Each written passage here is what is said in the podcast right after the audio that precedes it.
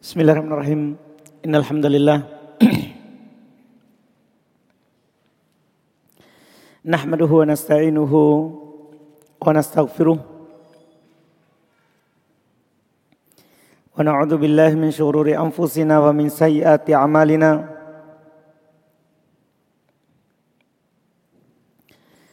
May yahdihillahu fala mudilla lahu wa may yudlil fala hadiyalah أشهد أن لا إله إلا الله وحده لا شريك له وأشهد أن محمدا عبده ورسوله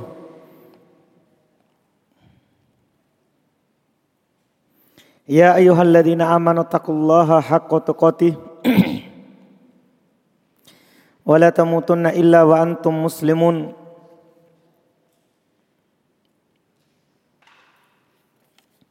يا أيها الناس اتقوا ربكم الذي خلقكم من نفس واحدة وخلق منها زوجها وبث منهما رجالا كثيرا ونساء واتقوا الله الذي تساءلون به والأرحام إن الله كان عليكم رقيبا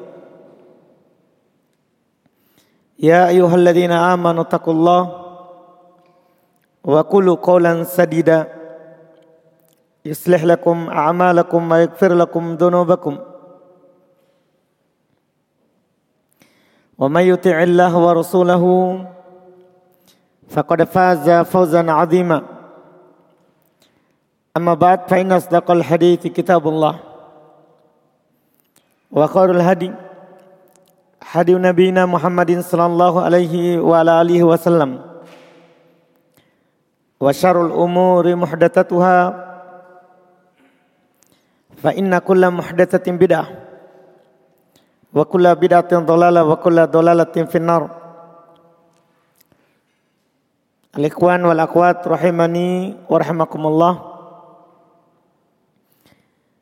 Alhamdulillah kita pada hari ini Tentunya selalu bersyukur kepada Allah Subhanahu wa taala atas nikmat darinya. Kita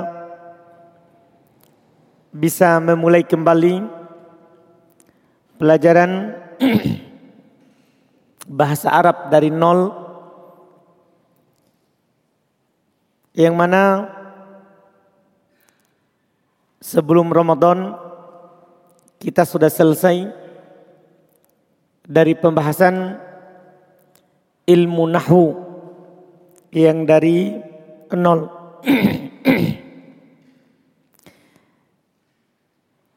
Di kesempatan ini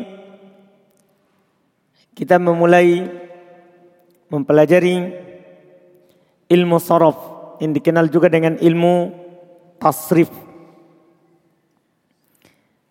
Yang mana ilmu nahwu dan ilmu sorof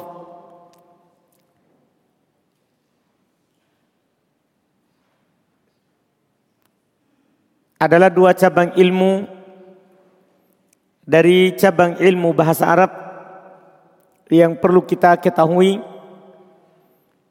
untuk lebih memahami Al-Quran dan Sunnah dan lebih memahami ucapan yang diucapkan oleh orang Arab. Pelajaran ini bukan lanjutan dari pelajaran sebelumnya karena beda bidang ilmunya. Sebelumnya kita membahas susunan kalimat kenapa dibaca dhammah, fathah, kasroh Kenapa dibaca rofa, nasab, jer, jazm? Itu di pembahasan sebelumnya. Kalau ini membahas kosakata.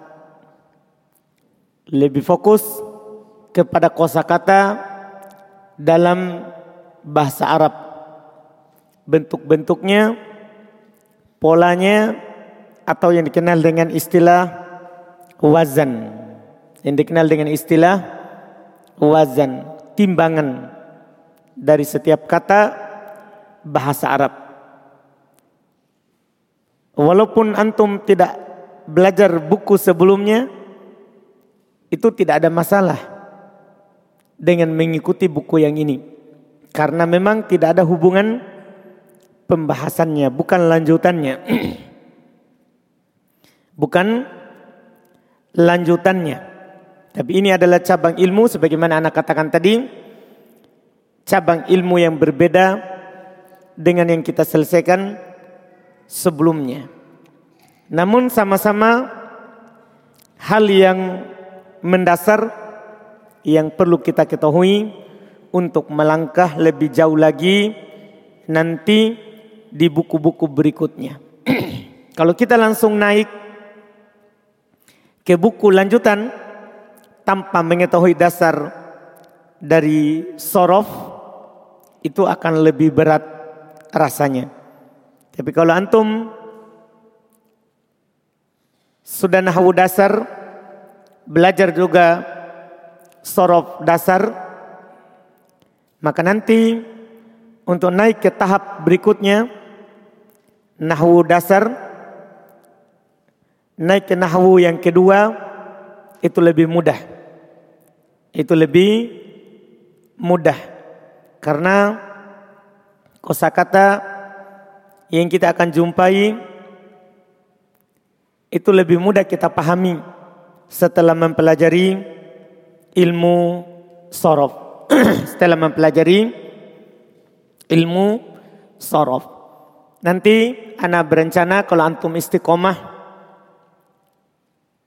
setelah buku ini mungkin lima kali, lima belas kali pertemuan juga tergantung nanti pemahaman antum. Seperti yang kemarin kita target lima belas kali ternyata jadi tiga belas. Itu kan lebih cepat daripada yang kita targetkan. Nah, sama juga dengan ini kita target misalnya lima belas kali. Kalau kurang alhamdulillah, kalau lebih juga tidak mengapa. Setelah itu kita akan mengulang buku sebelumnya tapi dengan buku lain supaya tidak bosan. Karena kalau kita ulang lagi miftah kadang ada muncul rasa bosan. Nanti kita ulang lagi dengan buku lain cuman lebih cepat karena sudah pernah antum ambil sebelumnya. Setelah itu baru kita naik ke buku yang lebih luas sambil kita praktek baca kitab. Jadi yang lulus dari antum adalah yang bertahan di sorof ini. Kapan antum mampu bertahan sampai selesai di sorof ini, melewatinya dengan sabar, dan nanti kita akan merojaah kembali nahu yang sebelumnya kita ambil, tapi dengan buku yang lain supaya lebih semangat, itu akan kelihatan nanti hasilnya antum. Targetnya antum jangan berhenti nanti sampai Ramadan. Itu insya Allah paling tidak antum sudah tahu baca kitab gundul walaupun mungkin tidak terlalu lancar.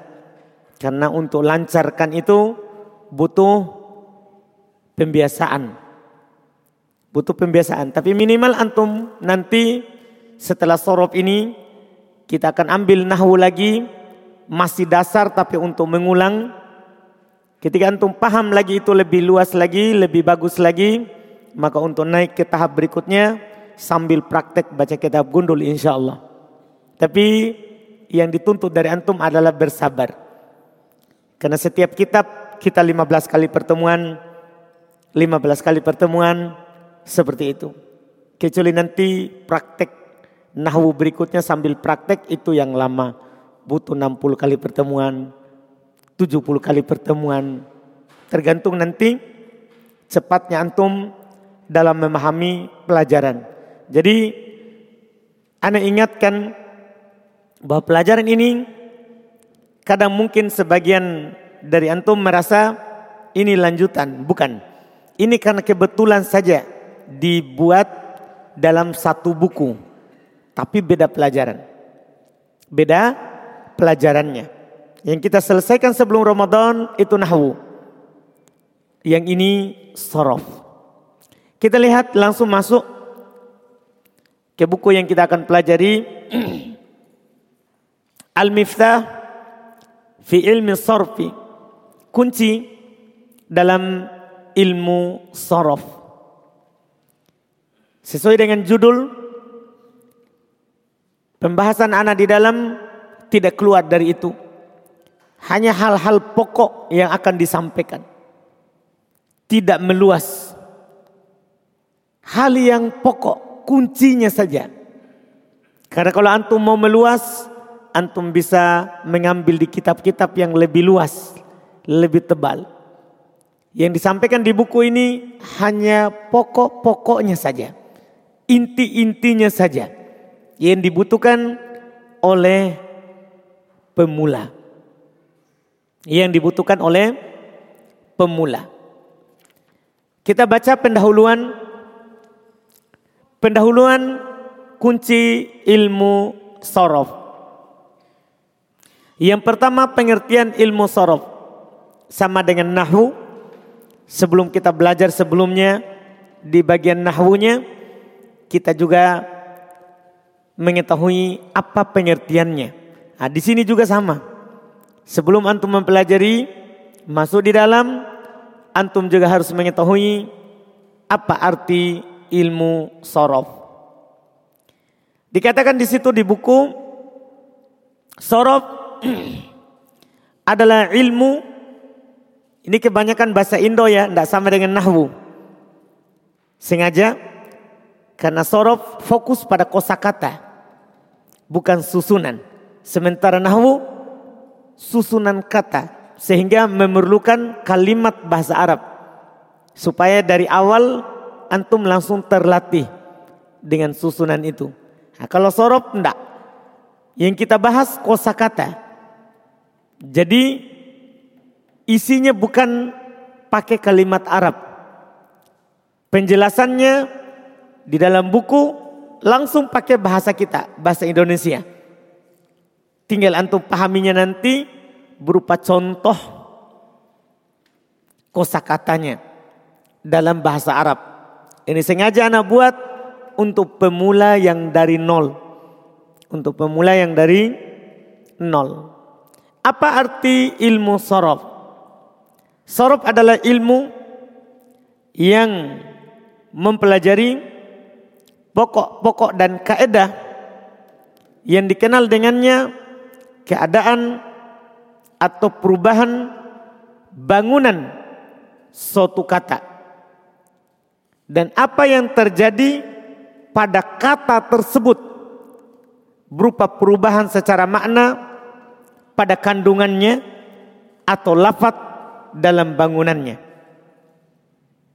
Saya ulangi, pelajaran tasrif, pelajaran sorof, itu mempelajari koedah. Yang dengan antum nanti mempelajari koedah itu, antum akan kenal perubahan bangunan sebuah kata dalam bahasa Arab. Yang terjadi pada kata itu. Apakah perubahan secara makna atau perubahan secara lafaz? Karena kata bahasa Arab bentuknya itu selalu berubah. Tapi perubahannya itu tidak keluar dari pola yang telah diteliti oleh ulama bahasa Arab. Kalau antum mampu menghafal nanti pola yang diberikan, maka antum akan lulus dalam belajar ilmu tasrif. Polanya sedikit saja. Misalnya nanti kita akan mempelajari pola fiil kata kerja dalam bahasa Arab itu ada 22 bentuk. Kalau antum mampu menghafal ini 22, sudah selesai. Kan ini polanya yang dihafal, bukan kosakatanya. Kalau kosakatanya ribuan, tapi ribuan kosakata dalam bahasa Arab itu ada polanya. Ada bentuknya yang sudah diteliti oleh ulama bahasa Arab oleh ulama bahasa Arab. Ana berikan antum contoh mudah. Ya. Berikan antum contoh mudah. Di dalam kata bahasa Arab ya itu nanti antum akan kenal fa, ain sama lam. Ini tiga huruf. Ini huruf pertama, ini huruf kedua, ini huruf ketiga. Iya. Ini fa, ain, lam. Ini disebut pola bahasa Arab. Pola dasarnya. Atau yang dikenal dengan orang yang belajar tasrif. Inilah yang disebut dengan wazan. Waznun. Inilah yang disebut dengan apa? Wazan.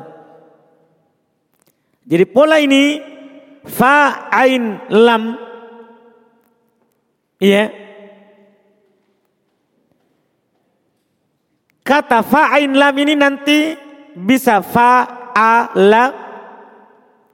Bisa juga fa i la. Bisa juga fa u la. Bisa juga disukun tengahnya bisa juga disukun tengahnya ini namanya pola dalam bahasa Arab, pola dasarnya. Ah, ini yang kita akan pelajari dan nanti dalam sorof. Fa a la. Fa i la. Fa u la. Itu kita akan pelajari lafadznya. Lafadznya. Ini namanya terkait dengan lafadz.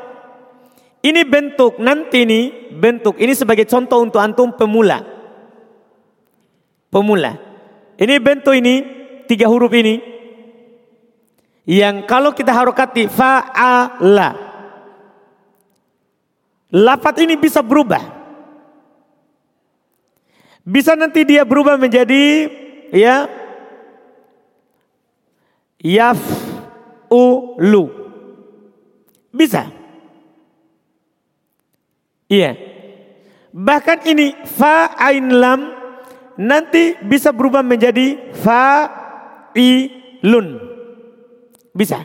Bahkan ini fa ain lam fa'ala bisa nanti berubah menjadi maf'ulun. Bisa. Ini namanya ini ini polanya nih. Jadi ini fa'ala bisa jadi yaf'ulu bisa jadi fa'ilun, bisa jadi maf'ulun. Ini namanya perubahan lafat. Ini namanya perubahan lafat. Ini hanya sedikit. Kita kasih sedikit seperti ini karena dari nol. Jadi dasar polanya fa ain lam, fa'ala bisa menjadi yaf'ulu. Bisa berubah menjadi fa'ilun bisa berubah menjadi maf'ulun. Bisa. Ini namanya bentuk perubahan secara lafat. Perubahan secara lafat ini nanti mempengaruhi perubahan secara makna. Nah ini kita akan pelajari di sorof. Ini fa ain lam. Fa'ala. Beda artinya nanti akan berubah terjemahannya ketika berubah menjadi yaf'ulu akan berubah terjemahannya ketika dia berubah menjadi fa'ilun. Akan berubah terjemahannya kalau dia berubah, diubah menjadi maf'ulun. Ini polanya, contoh nyata dalam kata. Contoh nyata di dalam kata.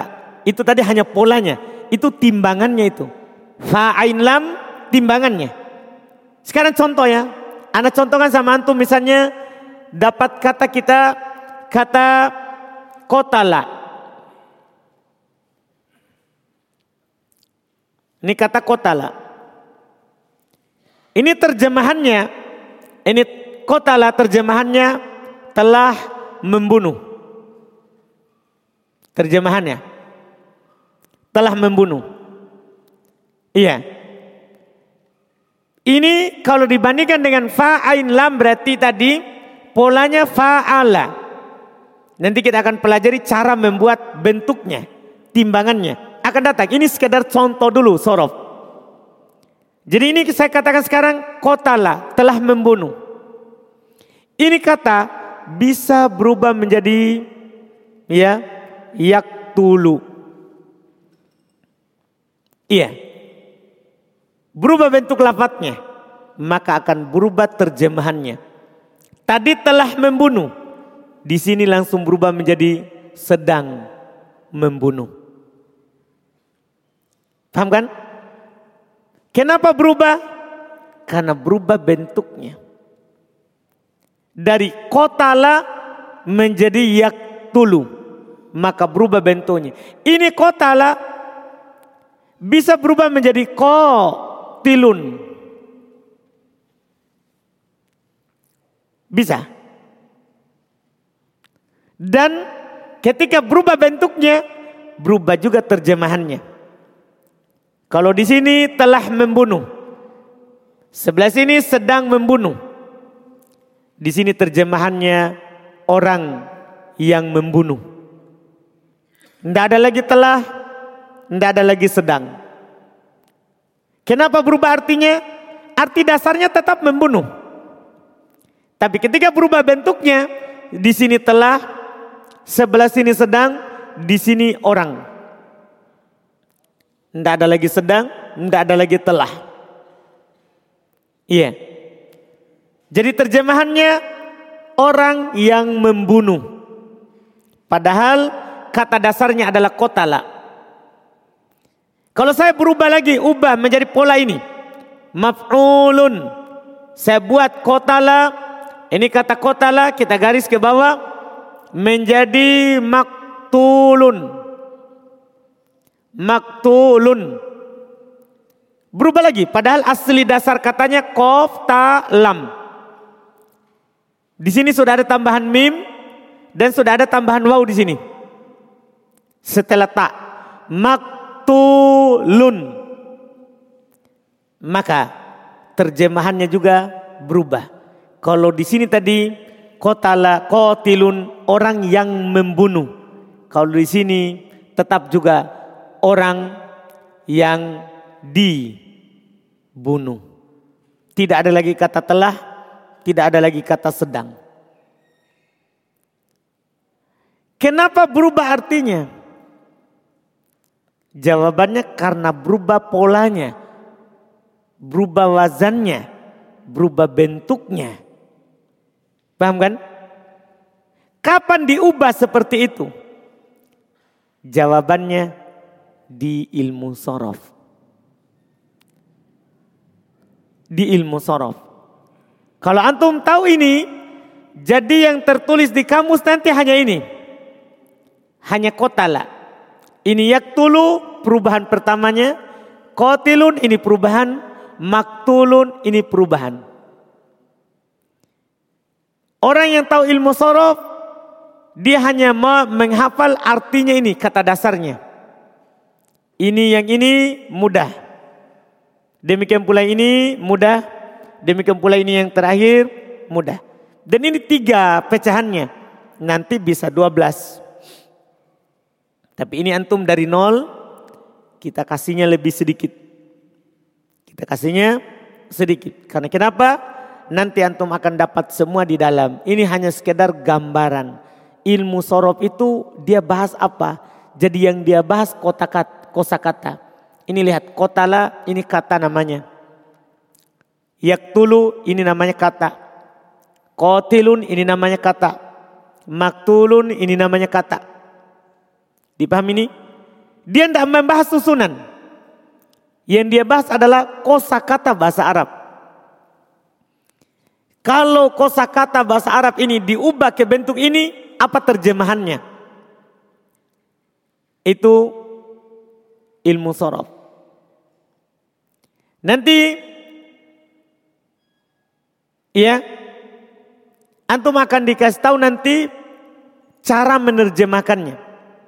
Setiap bentuk seperti ini fa'ilun itu diterjemahkan dengan orang yang titik-titik. Tergantung katanya itu. Paham ini kan? Orang yang titik-titik. Tergantung terjemahannya di kamus. Contoh tadi, kotala kan membunuh. Berarti kalau kotilun apa artinya? Hah? Orang yang membunuh. Langsung begitu. Dari mana? Polanya. Kalau polanya fa'il menunjukkan pelaku dari pekerjaan. Dipahami ini? Coba kita praktek lagi. Anak sudah tak kasih tahu tadi contoh terjemahannya. Sekarang misalnya antum dapat kata dalam bahasa Arab dahaba. Terjemahannya telah pergi. Biasa juga diterjemahkan telah hilang. Dalam bahasa Arab kadang diterjemahkan beberapa tergantung konteks siaknya, siaknya nanti. Konteks kalimatnya. Dahaba ini diterjemahkan dengan telah pergi. Sekarang, tadi Anda sudah kasih tahu antum, kalau diubah polanya menjadi fa'il, terjemahannya orang yang titik-titik. Hapus kata telahnya saja. Saya ubah menjadi dahibun. Apa artinya? Hah? Apa? Apa? Ulang. Orang yang pergi. Tinggal hapus kata telahnya. Karena telah ini pola zahaba. Dasar dalam kamus ini pergi. Dipahami ini? Contoh lain. Contoh lain. Kita berbanyak contoh. Misalnya antum dapat kata khoroja. Terjemahannya telah keluar. Khoroja telah keluar. Tapi saya katakan antum terjemah. Tanpa saya tulis antum sudah bisa ini. Khorijun. Terjemahkan. Khorijun. Apa? Langsung seperti itu.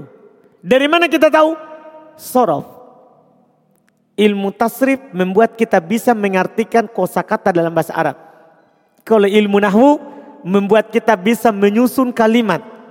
Ah, ini pasangan di sini antum tahu kosa katanya, di sebelumnya menyusunnya.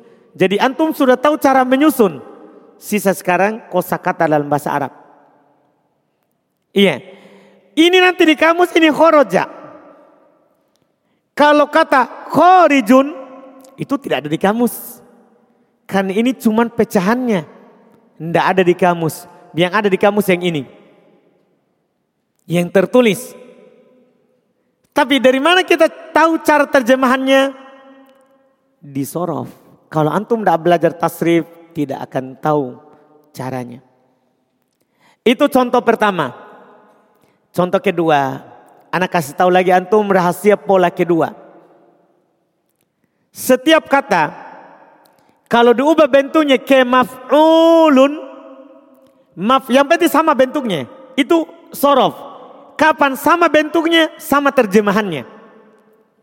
Kalau ada kata diubah ke maf'ulun, maka di sini langsung terjemahkan yang di.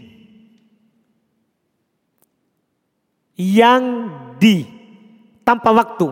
Tidak ada lagi sedang, tidak ada lagi telah. Dipaham terjemahannya? Yang di. Yang di titik-titik. Tergantung arti kata itu dalam kamus apa. Contoh, saya contohkan antum ya. Kotala telah membunuh. Maktulun yang dibunuh. Jadi satu kata pendek itu terjemahannya di kata kita tiga. Makanya buku Arab itu tipis, buku Indo tebal. Karena terjemahannya dalam kata kita panjang. Iya. Jadi kapan ada bentuk pola kata maf'ulun langsung tambahkan di awal terjemahannya yang di titik-titik. Contoh tadi, kotala telah membunuh, makotulun yang dibunuh. Dipahami ini? Contoh. Kita bermain dulu di kata. Di kata. Kataba. Ini terjemahannya telah menulis. Telah menulis. Coba antum terjemahkan dulu tadi, apakah masih ingat? Katibun. Hah? Apa? Apa? Orang-orang. Kan pelaku, pelaku. Kalau bentuknya fa'il, apa terjemahannya? Orang yang menulis. Saya ubah ke bentuk kita sekarang.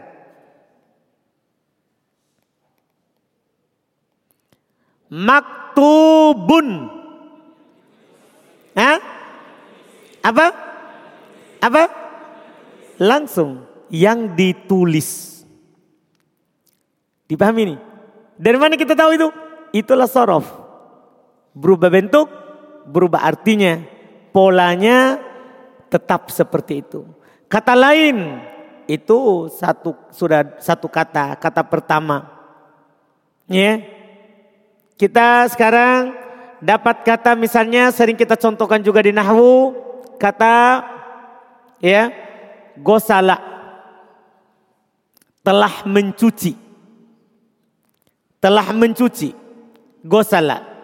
Kalau saya ubah menjadi kata ya go silun apa artinya? Hmm? apa? Orang yang mencuci. Sekarang anak ubah. Kayak contoh kita sekarang. Maksulun apa apa ulang seperti itu itulah sorof antum sudah paham tugasnya sorof jadi dia membahas perubahan. Kapan antum ubah gosala menjadi gosil? Kapan antum ubah menjadi dari gosala menjadi maksul? Lafadznya. Itu yang dia bahas pertama. Yang kedua maknanya. Kalau saya ubah dari gosala menjadi gosil, apa terjemahannya? Kalau saya ubah dari gosala menjadi maksul, apa terjemahannya? itu sorof. Paham berarti ilmu sorof? Ini ilmu sangat penting bagi orang yang mau menerjemah kosakata bahasa Arab. Kosakata bahasa Arab. Dan ilmu ini membuat senang orang-orang yang mau menghafal kosakata bahasa Arab. Kalau antum tidak tahu ilmu sorof, ini antum akan hafal tiga kata. Gosala, gosil, magsul. Padahal ini cuma satu kata. Bentuknya saja yang berubah. Orang yang tahu ilmu sorof, dia akan hanya menghafal gosala. Kalau dari menjadi gosilun, tinggal diubah terjemahannya. Maksulun, tinggal diubah terjemahannya. Nanti antum akan dikasih tahu pola dasar pola tambahan, tambahan itu bisa berapa huruf, itu semua akan dikasih tahu. Itu semua akan dikasih tahu. Antum bisa pahami ilmu sorof? Siapa yang belum paham apa itu ilmu sorof? Jujur. Karena kalau tidak paham ini susah untuk melanjutkan. Pak Adi, langganan sambaluk. Paham? Yakin Pak? Hmm? Enggak. Ini pola dasar. Hmm? Iya. Paling sedikit kata bahasa Arab itu tiga huruf. Nah, jangan bilang selalu tiga, bisa tujuh. Tapi ini anak katakan tadi, pola dasar tiga. Kenapa? kata terbanyak dalam bahasa Arab tiga huruf. Tapi ada empat, ada lima, ada enam, ada tujuh. Paling banyak kata dalam bahasa Arab tujuh huruf. Paling banyak kata dalam bahasa Arab tujuh huruf.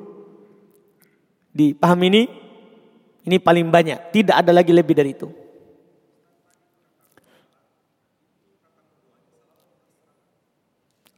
Gosala. Yang mana itu? Oh gosilun. Iya kan polanya. Polanya kan fa'ilun. Kan nanti dia ikut polanya. Sama. Ini kan nanti sudah ditentukan ini Pak Adi. Kita sudah nanti kita akan pelajari ini. Kata pertamanya di fathah, kedua di sukun, ketiga di doma, wawunya di sukun. Kalau terakhirnya urusannya nahwu. Itu kan mudah nanti ini bisa lun lan lin. Yang kita urus nanti itu ini. Ini harokat paten nanti ini Pak Adi. Mimnya ini paten dia tidak berubah. Makanya dia pakai pola, pola tetap, timbangan, wazan. Bahkan nanti antum akan dikasih tahu di sini, timbangan sorop adalah timbangan yang paling teliti. Kan dia tidak bisa kurang sedikit pun dan tidak bisa lebih. Tidak bisa antum bilang tambah-tambahi sambalok. Tidak bisa. Iya. Harus pas harokat dan sukunnya. Harokat dan sukunnya. Paham ini ilmu sorob?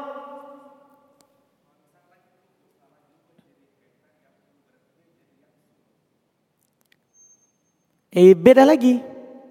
Kan nanti Pak Adi, kan tidak harus bentuknya itu eh, di seperti ini. Tidak harus polanya itu seperti yak tulu. Kan nanti ini huruf sebelum sebelum terakhir bisa tak, bisa ti.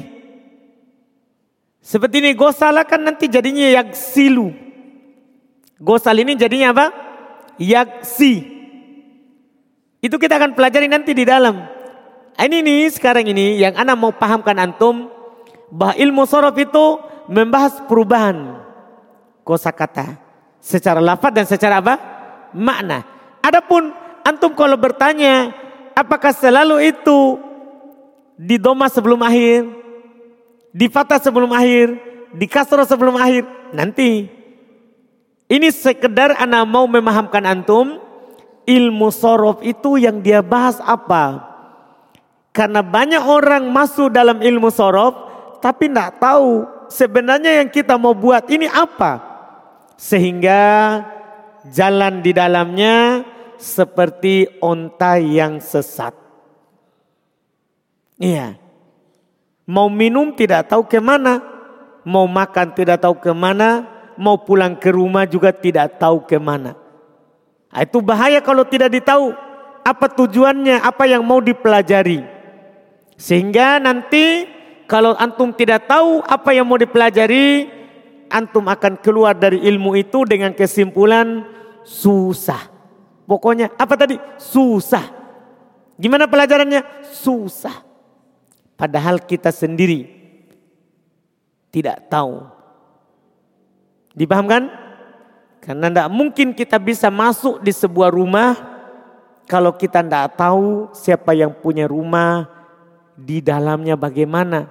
Kalau antum tidak tahu langsung masuk, bisa saja di dalamnya ada harimaunya, ada singanya. Selesai antum jadi santapan. Ya kan jadi korban akhirnya mati dalam ilmu bahasa Arab. Pulang kampung, pulang ke rumah, ada ajakan belajar bahasa Arab? Enggak. Biar dipotongkan kambing. Enggak. Nah ini makanya anak selalu tekankan. Kita target betul 15 kali pertemuan. Tapi target yang paling utama adalah antum paham. Tidak apa-apa kita belajar ilmu sorop ini sampai Ramadan. Tidak ada masalah. Yang penting kan antum apa? Paham. Ya. Nanti yang penting antum paham itu. Sekarang sebelum kita lanjut. Paham ini. Ilmu sorop. Paham? Yakin? Bapak tentara? Kita pak. Apa yang kita tidak paham itu? Karena sedikit ini kita paham.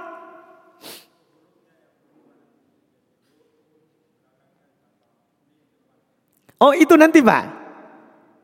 Ah, berarti yang kita belum paham itu pak, memang belum dipelajari. Jadi sekarang ini pak, yang anak maukan itu yang saya mau kasih tahu Ki, ini kata kataba.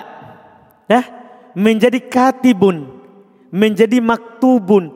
Ini urusan siapa ini, Pak? Siapa yang punya ini pekerjaan, Pak? Hmm? Sorof. Perubahan kata. Itu pekerjaannya sorof, Pak. Iya. Kemudian kataba telah menulis. Katibun orang yang menulis. Maktubun yang ditulis. Itu terjemahannya kenapa berubah, Pak? Siapa punya urusan itu? Hmm? Sorof. Paham, Pak? Kita tadi belum paham ini mimnya kenapa ditambah di depan? Kenapa tidak di belakang saja? Kutubum gitu Pak. Ya kan? Itu nanti Pak. Sekarang ini yang anak mau kasih tahu. Sorof itu dia bahas ini kosakata. Kenapa berubah dan apa maknanya. Adapun ini mim di depan, kenapa di situ? Nanti. Nanti akan datang masanya Pak. Kita akan dikasih sampai kenyang. Kita paham Pak? Hmm. Berarti sedikit tadi yang kita tidak pahami itu belum memang dipelajari. Kita paham Pak? Berarti sekarang. Siapa lagi yang punya masalah?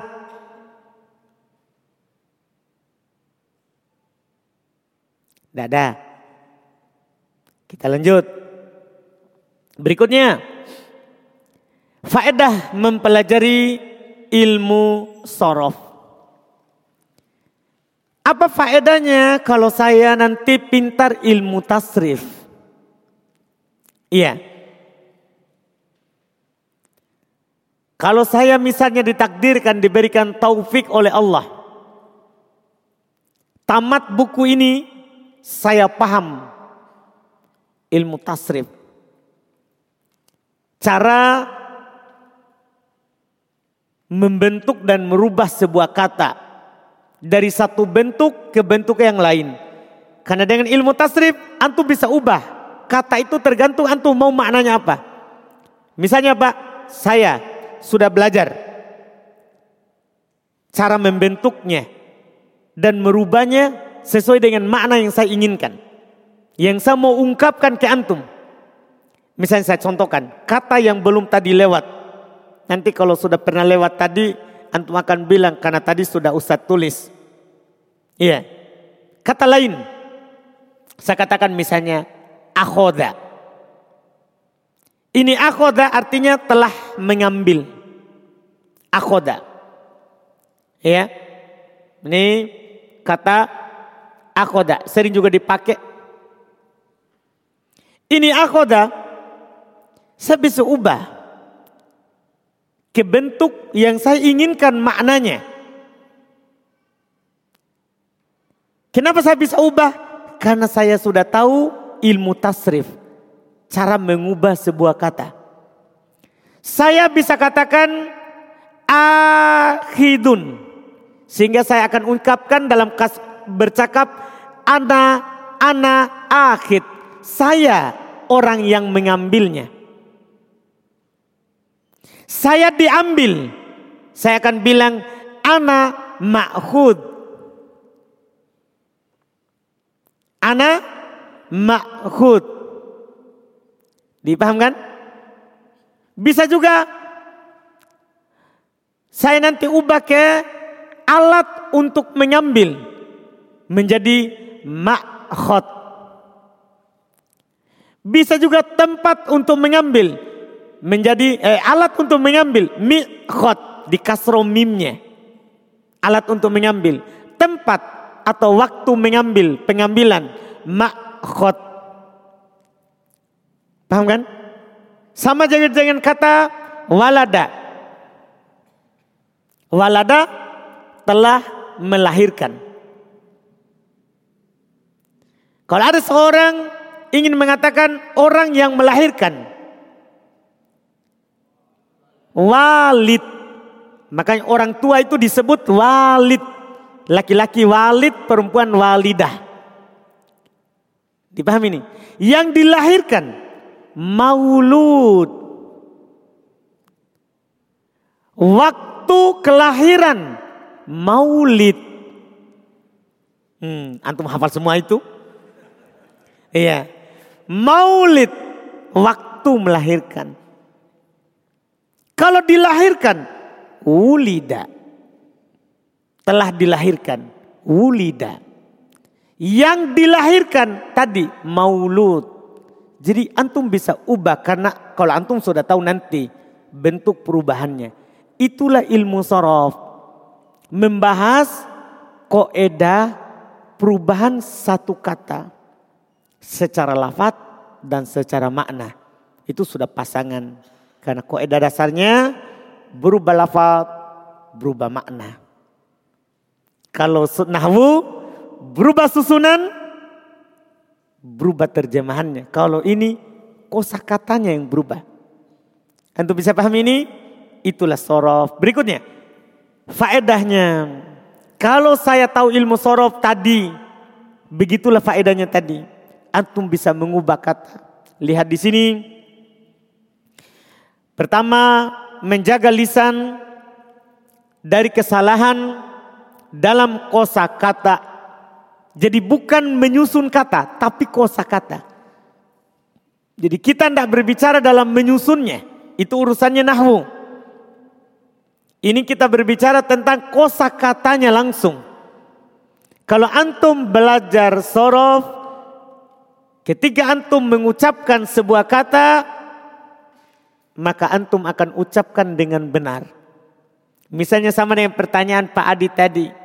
Ini gosil, huruf sinnya ini di sini kasro. Iya, karena kalau polanya fa'il pasti di sini kasro. Kalau orang yang tidak tahu, bisa saja dia baca gosul. Bisa saja dia baca baca gosal. Tapi kita yang tahu pola kalau tulisannya seperti ini, itu huruf pertama fathah, huruf kedua kasro, itu sudah ada pola matinya seperti itu. Adapun huruf terakhir ini kan nahwu. Nanti bisa ja'a gosilun, ro'aitu gosilan, marotu bigosilin. Itu kan nahwu yang kita pelajari sebelumnya. Di sorof itu ini nih, goinnya ini apa? Fathah, kasro, doma. Sinnya ini apa? Fathah, kasro, doma. Itu dia. Huruf sebelum akhir. Ketika antum belajar sorof, mengurangi kesalahan dalam kosakata. Itu fungsinya. Mengurangi kesalahan dalam kosakata. Lisan antum terjaga. Makanya dengan nanti ini selesai sorof, kemudian nahwu, sebelumnya kalau antum mampu pasangkan, maka sudah genap. Antum sudah mempelajari setengah dari ilmu bahasa Arab. Sisa kosakata yang ditambah. Sisa kosakata yang ditambah. Ini yang pertama. Yang kedua, meringankan lapat-lapat yang sulit agar mudah diucapkan. Nanti kita akan jumpai di dalam contohnya ya. Nanti ada kata-kata yang dipindahkan harokatnya, yang diubah harokatnya, yang diubah hurufnya, bahkan karena berat diucapkan. Itu tugasnya sorof. Nanti antum akan dikasih koedah di bab tiga. Karena buku ini hanya tiga bab pak. Tidak sama dengan sebelumnya. Yang ini ini tiga bab. Hanya ada setelah pendahuluan ada bab satu, bab dua, bab tiga. Di bab tiga nanti antum akan dikasih tahu ini wow kenapa jadi ya. Ini ya kenapa jadi dom jadi wow. Ini wow sama ya kenapa jadi alif. Di sini tadi alif kenapa jadi wow.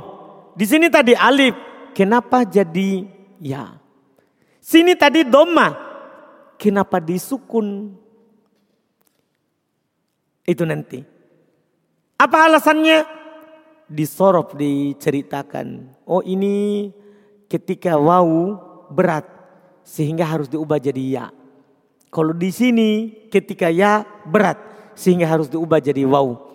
Kalau di sini berat ya sama wau sehingga harus diubah menjadi alif.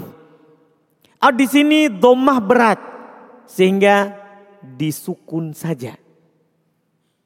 Di sini domah berat sehingga dipindah saja. Anda paham ini? Itu tugas sensorof. Antum bisa tahu perpindahan dan perubahan kata. Perpindahan dan perubahan kata. Contohnya nanti banyak. Untuk nol jangan contohkan di awal. Nanti pusing. Karena antum datang ke sini sore-sore sudah banyak masalah di luar. Iya. Nanti itu. Nanti. Perpindahan harokatnya, perubahan hurufnya karena berat, nanti. Kita akan contohkan di waktunya. Di waktunya. Ini fungsi yang kedua. Fungsi yang ketiga, menjaga bahasa Arab.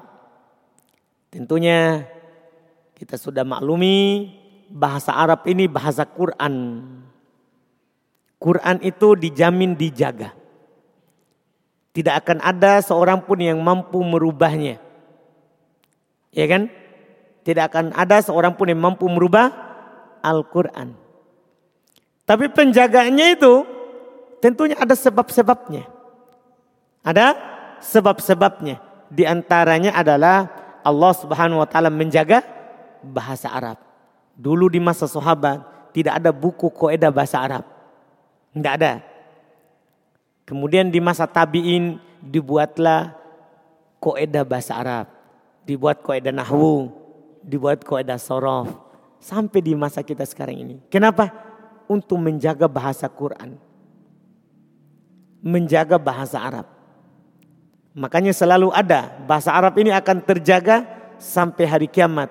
Selalu ada orang yang akan mengajarkan bahasa Arab kepada kaum muslimin bahasanya Al-Quran. Antum dengan belajar sorof maka antum menjaga bahasa Arab dan memperkayanya. Kenapa bisa? Dengan adanya pecahan-pecahan yang sangat banyak. Bayangkan satu kata bisa jadi dua belas. Satu kata. Misalnya ya kataba itu tadi kita gosala. Itu gosala bisa lagi dipecah menjadi 12. Gosala, gosala, gosalu, gosalat, gosalata, gosalna, gosalta, gosaltuma, gosaltum, gosalti, gosaltuma, gosaltunna, gosaltu, gosalna. Itu berapa? Hmm? Hmm? Ada berapa? Ada 14. Cuman ada dua yang sama jadi dua belas. Itu kan jadinya kaya. Karena ada penggandaannya. Itulah anak bilang tadi di awal. Antum hafal satu kata bisa jadi dua belas. Jadinya antum kaya. Kaya bahasa Arabnya. Dipahamkan? Dengan belajar sorof. Jadi siapa yang mau kaya, belajar sorof. Kaya bahasa Arabnya. Belajar sorof. Daripada antum hitung uang saja setiap hari, lebih baik hitung timbangan. Supaya bisa juga menimbang kosa kata bahasa Arab. Jelas kan? Nah, inilah dia fungsi dari belajar bahasa Arab. Memperkayanya dengan adanya pecahan-pecahan yang sangat banyak dengan adanya pecahan-pecahan yang sangat banyak. Kemudian berikutnya, timbangan sorof. Selalu orang kalau belajar sorof tidak sempurna kalau tidak mengenal timbangan. Sebagaimana nahwu tidak sempurna orang belajar nahwu kalau tidak ada i'robnya. Kalau ada nahwu tanpa i'rob berarti itu sayur tanpa garam. Ya, bisa dimakan tapi tidak enak. Hambar. Sama sorof. Kalau ada orang belajar sorof, dia bilang belajar sorof. Tapi tidak tahu timbangan. Berarti dia belum belajar sorof. Inilah cirinya ilmu sorof. Timbangannya itu cirinya. Iya, cirinya. Timbangan sorof. Dalam menimbang kata bahasa Arab. Jadi orang Arab berucap itu ada timbangannya. Ada cetakannya. Itu yang membuat kita senang. Karena sudah ada cetakan patennya. Tinggal antum hafal. Kalau tidak mampu hafal, nggak usah dihafal, dipahami saja. Dipahami saja. Dikatakan di situ dalam menimbang kata bahasa Arab seorang harus memperhatikan empat perkara. Ketika dia mau menimbang empat ini selalu hadir di hadapannya. Pertama harokat dan sukun-sukunnya. Iya, harokat dan sukun-sukunnya. Ini bedanya dengan timbangan biasa. Kalau timbangan biasa, kan sudah ada anak timbangannya satu kilo. Ada orang mau beli sama antum satu kilo. Tinggal antum letakkan itu satu kilo, baru taruh yang mau ditimbang. Ini beda. Ini masalahnya cari dulu yang mau ditimbang. Baru datangkan timbangannya bentuk seperti yang mau ditimbang. Paham bedanya? Jadi kebalikannya cara menimbang di yang biasa. Contoh, saya hanya contohkan dulu. Semoga antum bisa pahami dengan baik. Iya. Saya katakan tadi di awal. Dan nanti akan dikasih tahu juga di sini. Kata dasar paling sedikit dalam bahasa Arab tiga huruf. Tiga huruf ini, huruf pertama itu mereka selalu timbang dengan huruf fa. Apa pun hurufnya, tetap fa nanti jadinya timbangannya. Huruf kedua, mereka selalu timbang dengan ain. Huruf ketiga, mereka selalu timbang dengan lam. Jadi ini hitungannya huruf pertama, huruf kedua, huruf ketiga. Huruf ketiga. Kita kebiasaan kita dalam belajar sorof dan ini kebiasaan yang agak buruk sebenarnya. Kita selalu menghafal timbangan karena kita selalu membandingkan timbangan sorof dengan timbangan yang biasa. Kan cukup saya hafal ini satu kilo, ini dua kilo, ini tiga kilo, cukup. Enggak. Dalam belajar sorof kita jangan hafal timbangan tapi selalu perhatikan yang mau ditimbang harokat dan sukunnya. Karena huruf pertama dihitung fa. Apa harokatnya? Tergantung nanti yang ditimbang. Ini ain huruf kedua. Apa harokatnya? Tergantung yang ditimbang. Ini lam huruf ketiga. Apa harokatnya? Tergantung yang ditimbang. Contoh, antum sebentar bisa timbang. Contoh, saya mau timbang kata kata bak. Maka huruf pertama ini fa. Huruf kedua ini ain. Huruf ketiga ini lam. Harok ini namanya timbangan. Ya. In, jadi dalam bahasa Arab ini disebut dengan wazan. Yang ini, yang di atas itu, itu namanya yang ditimbang. Yang disebut dalam bahasa Arab itu namanya mauzun. Mauzun. Dipahami ini? Antum perhatikan ucapan anak baik-baik.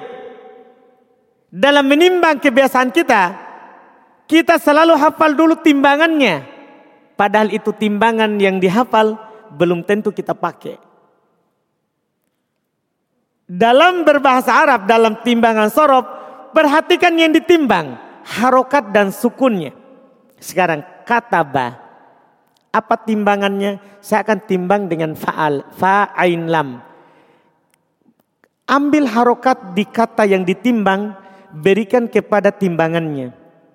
Jadi kata ba, apa timbangannya? Fa'ala. Anda paham jadinya? Ketika saya mau timbang, apa timbangannya kata ba?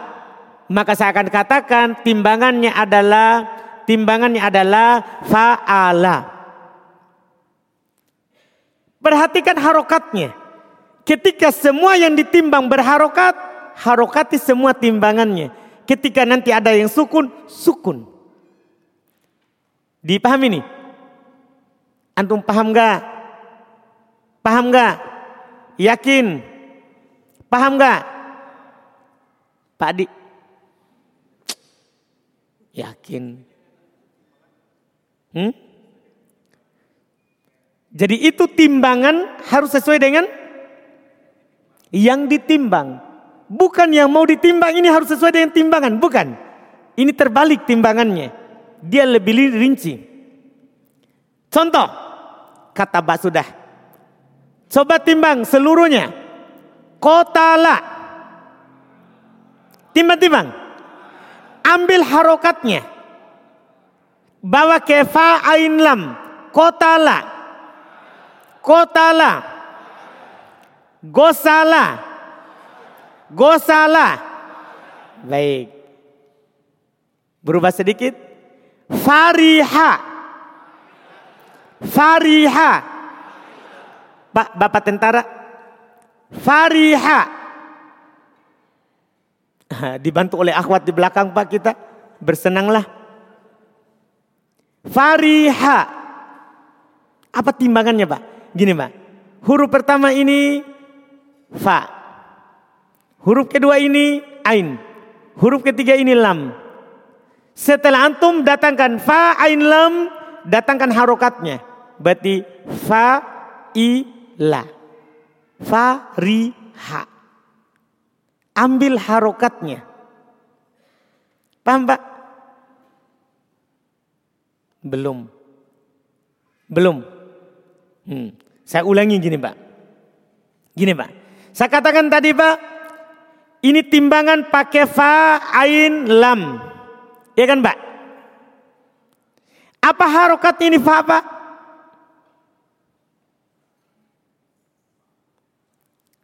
Kita akan menimbang pakai fa, ain, lam. Huruf pertama, kedua, ketiga. Apa harokatnya huruf pertama Pak? Tidak ditahu. Tergantung nanti yang mau ditimbang. Apa harokat huruf kedua? Ini huruf pertama apa? Tidak ditahu. Huruf kedua, apa harokatnya? Tidak ditahu. Huruf ketiga, apa harokatnya? Tidak ditahu.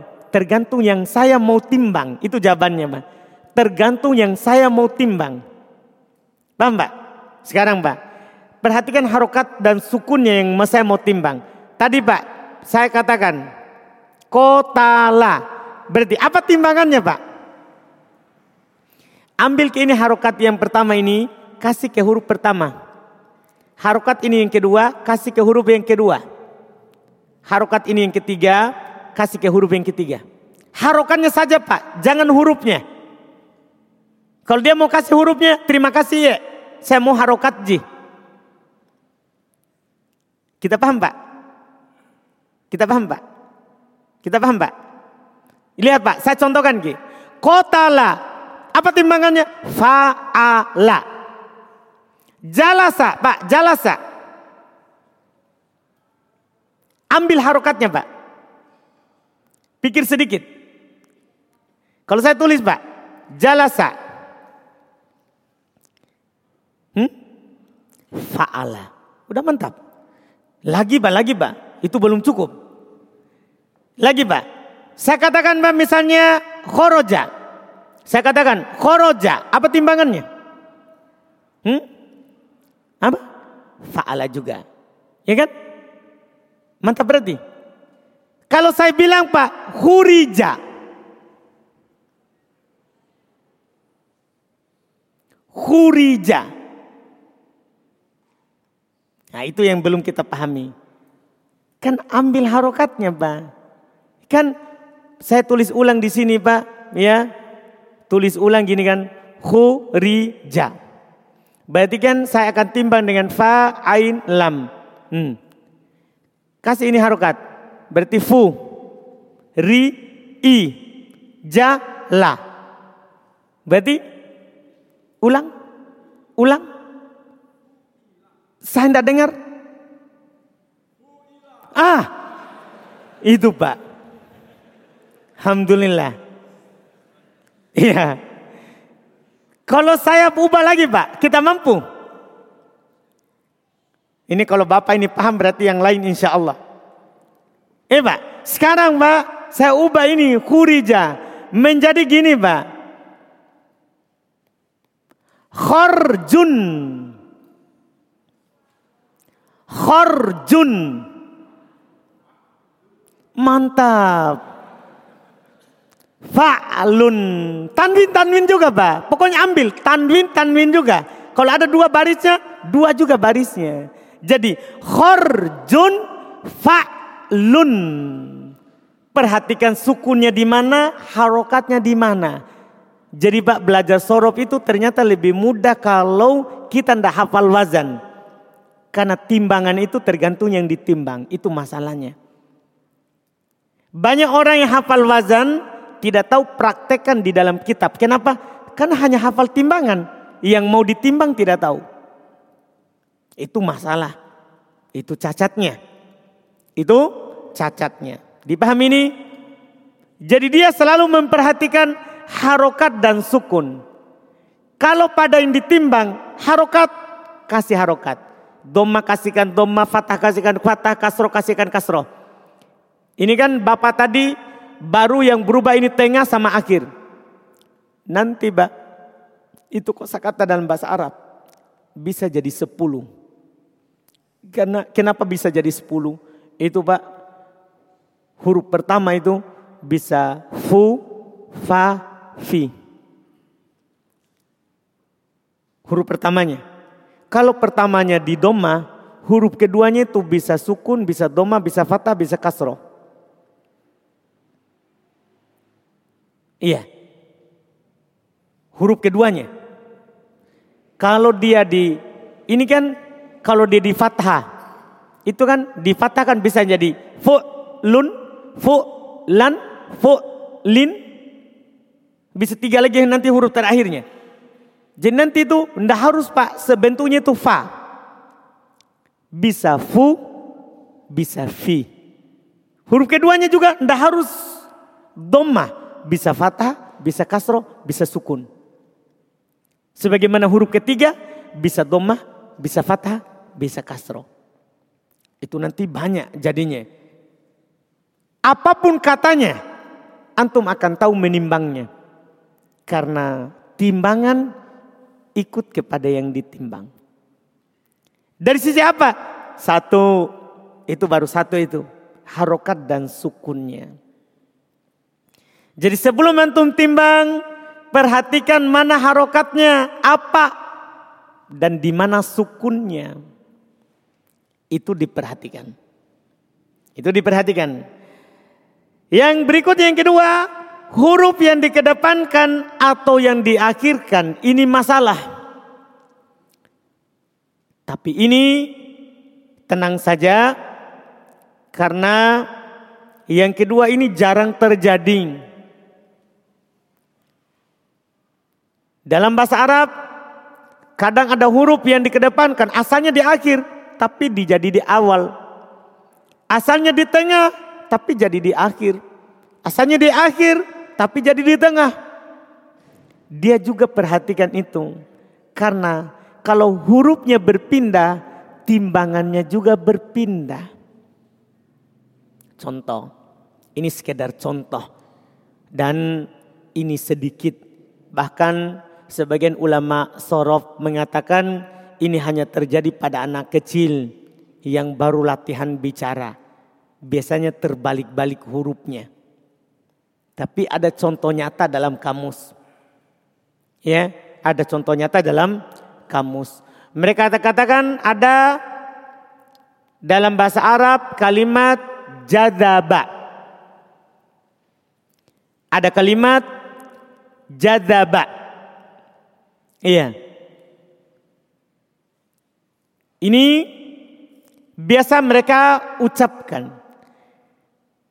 Tapi kadang datang dalam kalimat jabada. Iya. Kadang datang jazaba. Ini jazaba. Apa wazannya? Tadi fa ain lam. Berarti fa'ala. Tapi kadang datang jabada. Berpindah hurufnya. Tadi ini huruf ini di tengah menjadi di akhir. Huruf yang di tengah itu tadi asalnya di akhir menjadi di tengah. Kalau terjadi perpindahan begini Pak, berpindah juga ini. Jadi ini fa ain lam kan otomatis. Fa ini untuk huruf pertama, ain ini untuk yang kedua, lam ini untuk yang ketiga. Kalau yang pertama berpindah ke yang ketiga, pindah juga.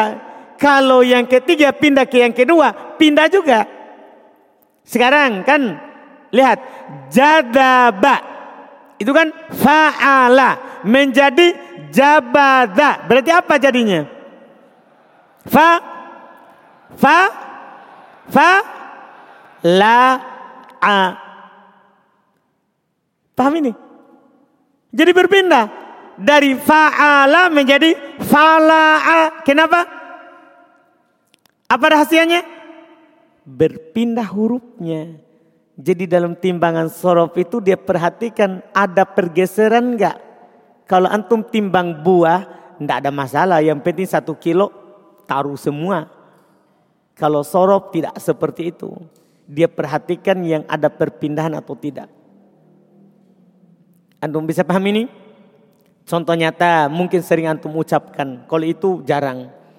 Ada kata dalam bahasa Arab itu biasanya wahid ini kan polanya ini fa'il. Polanya ini. Wahid. Menjadi fa'il. Kan ada alif yang kedua tambah juga alif. Nanti ada proses, ada penambahan-penambahan. Tapi bah, masalahnya kalau orang hitung kadang dia katakan had. Ya, Kadang dia katakan hadi. Ini terjadi perpindahan tempat. Ini hadi. Ini kata bermasalah, sering diucapkan tapi bermasalah. Ya ini bukan asli.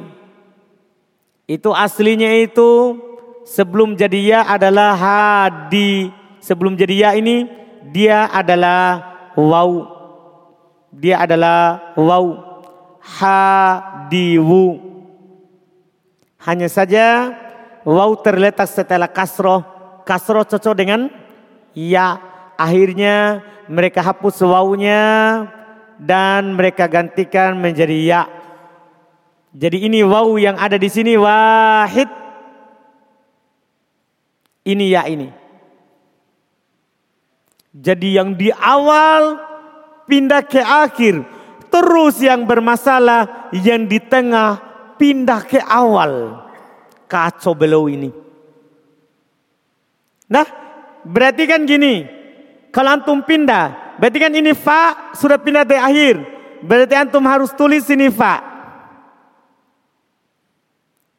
Ya kan? Kemudian dal dalnya tadi di mana? Dal di di akhir. Sekarang di mana?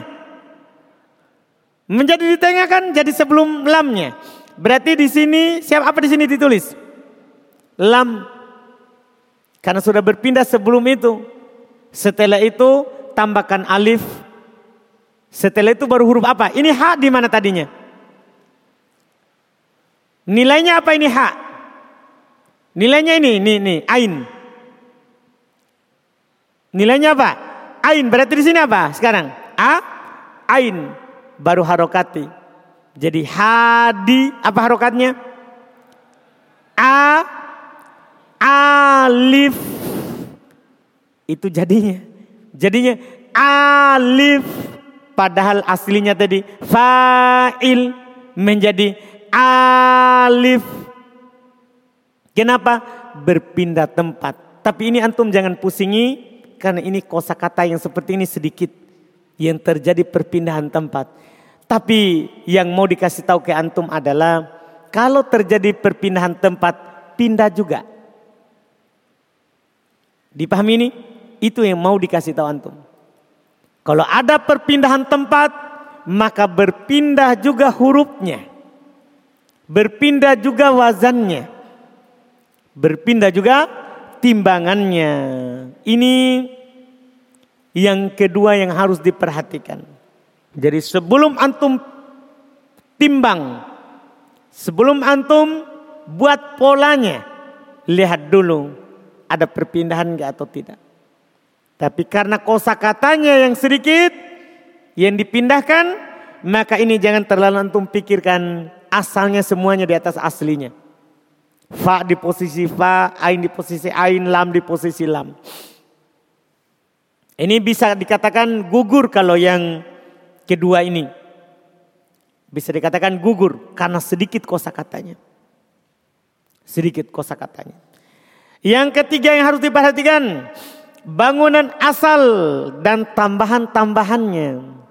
Antum harus tahu asli kata itu. Misalnya tadi yang kita tadi itu yang Bapak kita tanyakan. Misalnya tadi kata Iya, kata ba menjadi maktubun. Apa aslinya? Itu harus ditahu dulu aslinya apa. Antum kalau dapat kata misalnya tadi kita contohkan saja di bawah. Ya, antum dapat kata misalnya kata khorij. Jangan timbang langsung, harus cari tahu dulu. Ini khorijun, apa aslinya? Kenapa harus tahu aslinya? Supaya ditahu tambahannya. Misalnya karena anak sudah belajar, sudah hafal ini kata khorijun aslinya adalah khoroja. Berarti apa tambahannya yang ada pada kata khorij? Hmm. Apa tambahannya? Alif. Dipahami nih. Kenapa antum tahu alif tambahannya? Karena antum tahu aslinya. Antum dapat kata misalnya dalam bahasa Arab ya makhrajun makhraj makhrajun sebelum antum timbang teliti dulu aslinya apa. Oh ternyata makhraj aslinya adalah khoroja. Setelah itu antum akan tahu tambahannya. Apa tambahannya mim karena aslinya khoroja. Antum dapat kata misalnya makhruj. Makhrujun. Aslinya khoroja. Berarti apa tambahannya? Mim dan waw.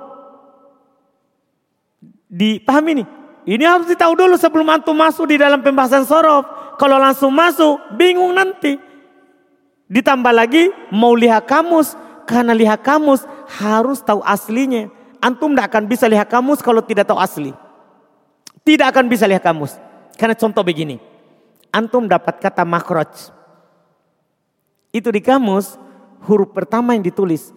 Antum pergi cari di mim. Sampai hari kiamat antum tidak dapat. Dan kesimpulan antum kamus ini kurang.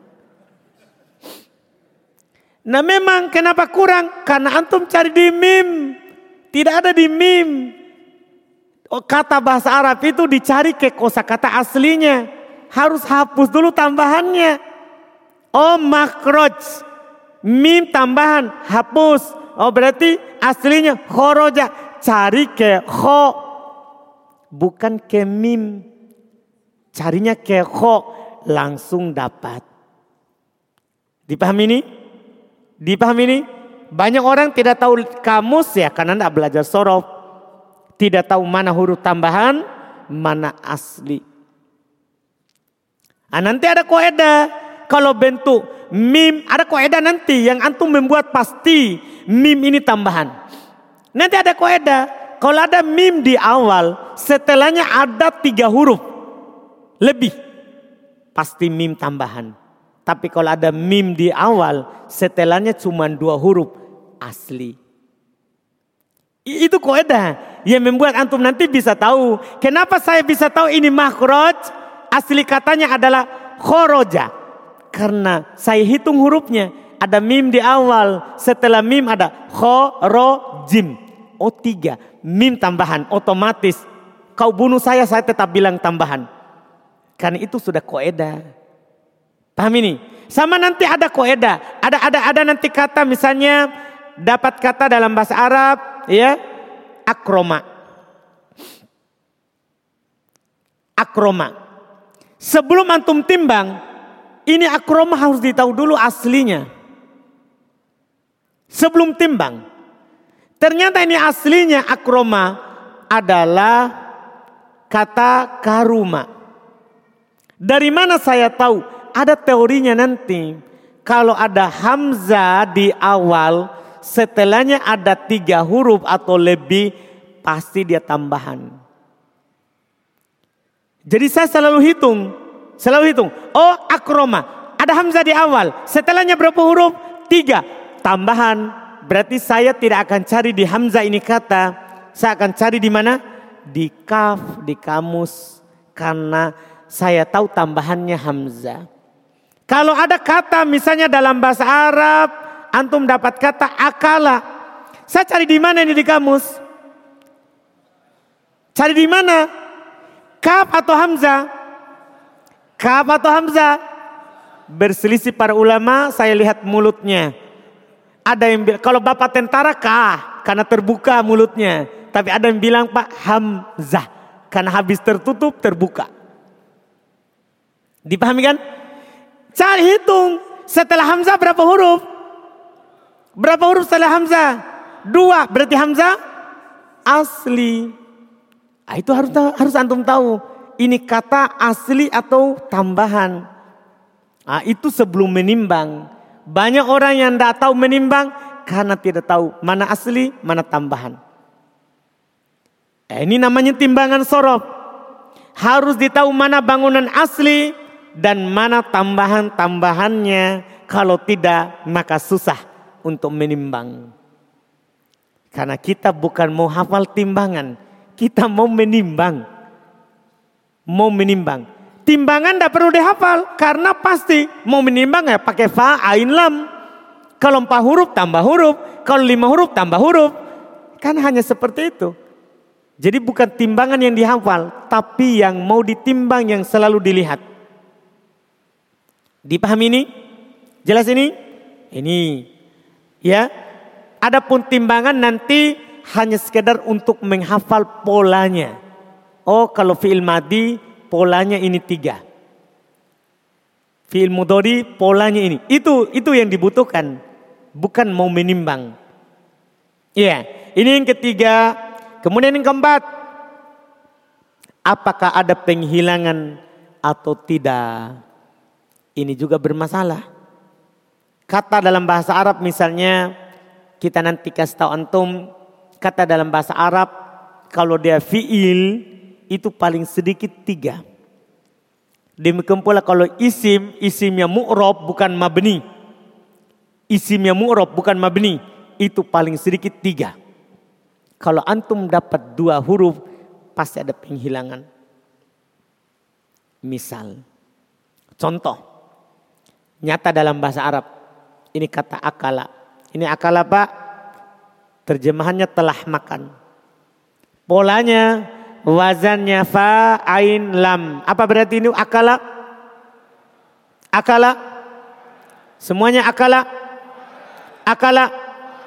Akala? Baik. Sekarang Mbak, saya ubah menjadi aklun. Apa polanya? Aklun. Aklun. Aklun. Kul Nah ini sekarang, ini sekarang sabar. Hmm. Jadi kalau ada penghilangan mbak, hilangkan juga timbangannya yang sejenis dengan hilang. Ini yang hilang huruf keberapa? Ini kul huruf keberapa? Pertama, berarti di timbangan yang hilang huruf keberapa? Kedua? Keberapa? Kedua? Ya pertama, masa kedua harus hilang yang per, yang sama. Kalau pada yang ditimbang hilang huruf pertama, ditimbangannya hilangkan juga huruf pertama. Coba Kul, timbang. Kul, timbang. Kul. Kul. Kul. Ulang. Ulang. Apa? Kita pak. Kul. Masya Allah. Iya, ul. Jadi ini timbangannya kul, ul. Kenapa? Karena hilang fa-nya. Hilang fa-nya. Ini contoh hilang awal. Sekarang hati-hati. Saya akan contohkan huruf yang hilang tengahnya. Hati-hati. Ada kata apa dalam bahasa Arab? Dalam bahasa Arab. Ya. Kita contohkan kata lain dalam bahasa Arab misalnya dapat kowala. Timbang kowala. Kowala. Kowala. Kowala. Hah? Kowala. Fa'ala. Kul. Kul. Ingat ambil harokat dan sukunnya, huruf yang hilang, hilangkan. Kul. Kul. Kul. Apa? Apa? Ulang. Full. Sini full. Kenapa full? Hilang ain. Kalau ainnya hilang, hilang juga di timbangan. Hati-hati. Sudah? Sudah? Paham? Dipahami? Kita pak? Pak Adi, Pak Adi. Hmm? Yakin, yakin, yakin saya yakin yakinnya. Baik, iya. Kita pak, kalau kita pak, paham Ji? Yakin ki pak. Jangan pura-pura pak. Hujan-hujan ini pak. Hmm? Sedikit saja tidak paham. Hmm? Apa yang kita tidak paham pak? Sebenarnya mudah sih pak. Kan tadi kalau tiga huruf timbang dengan tiga juga. Kalau kurang, kurangkan juga hurufnya. Tapi yang mana yang dikurang dihilangkan tergantung itu di posisi yang hilang. Kalau hilangnya di posisi pertama, pertama hilang juga huruf pertama. Kalau yang hilang huruf kedua, hilangkan juga yang kedua. Berarti sisa pertama dan yang ketiga. Kalau hilang nanti yang ketiga, maka sisa pertama dan kedua. Paham Pak? Contoh Pak, ini sekarang hilang terakhir. Hilang terakhir. Ada kata Pak dalam bahasa Arab. Sering kita ucapkan tapi kita tidak tahu aslinya apa. Yadiyun. Yadiyun. Kita timbang dengan fa, ain, lam. Apa jadinya? Yadiyun. Yadiyun. Ulang. Ulang. Hah? Ulang? Tidak serentak. Ulang. Mantap. Jadi fa'lun. Tapi pak masalahnya sering kita ucapkan yadun. Jadi dua huruf. Huruf apa yang hilang? Huruf apa yang hilang? Ya, huruf yang keberapa? Ketiga. Berarti di timbangan. Fa ain atau lam? Fa ain atau lam?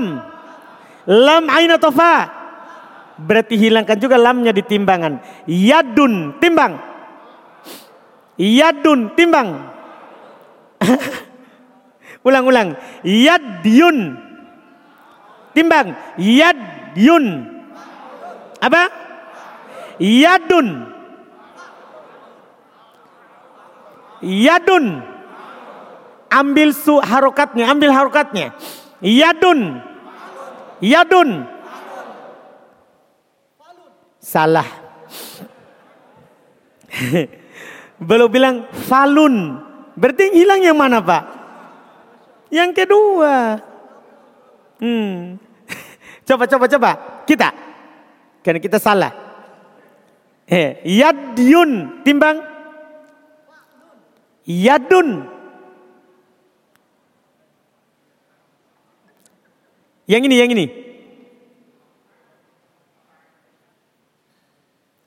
Yadun. Hmm, masih salah.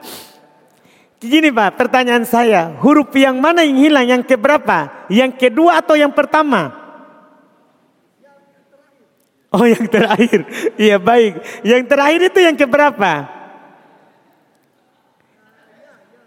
Iya, ini kan dia lari. Jadi kan saya tanya, ini yang hilang. Huruf kedua atau yang pertama? Kita bilang yang terakhir, yang terakhir. Yang terakhir itu huruf keberapa?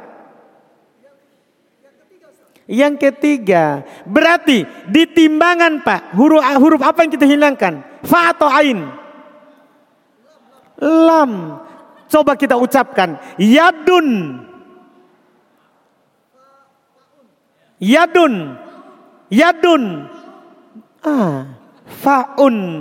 Jadi langsung di sini fa sama ain. Fa sama ain. Jelas? Jelas ini? Inilah timbangan sorof Pak. Kalau antum mampu memahami ini, setelahnya mudah. Banyak orang itu tidak tahu ini pendahuluannya. Sehingga agak sulit mempelajari ke dalam nanti. Nah, ini pendahuluan ini penting. Ini pendahuluannya. Nah, kita mungkin sampai di situ. Karena sudah lebih dari setengah enam. Seperti biasa kita setengah enam ya. Pas ya. Ini lebih sedikit, mohon maaf. Ini antum ulang. Ulang-ulang terus, sedikit, sedikit. Insya Allah tidak sampai pingsan di ulang ini. Iya. Jadi antum ulang-ulang. Ingat, awal itulah yang lambat. Dan yang butuh pemahaman yang lebih. Perhatian yang lebih. Diulang-ulang yang sering. Awal saja. Karena ini baru lagi kita pelajari. Beda bidangnya beda bidangnya. Mudah-mudahan Allah Subhanahu wa taala selalu memudahkan kita insyaallah kita akan bertemu lagi di hari Senin yang akan datang. Insyaallah taala. Antum bersemangat ya. Kalau antum mau lihat ini ilmu mudah atau sulit harus sampai selesai.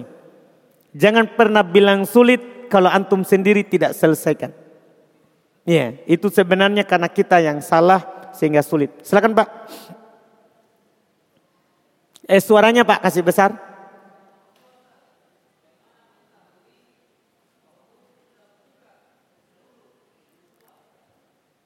Cara mengetahuinya.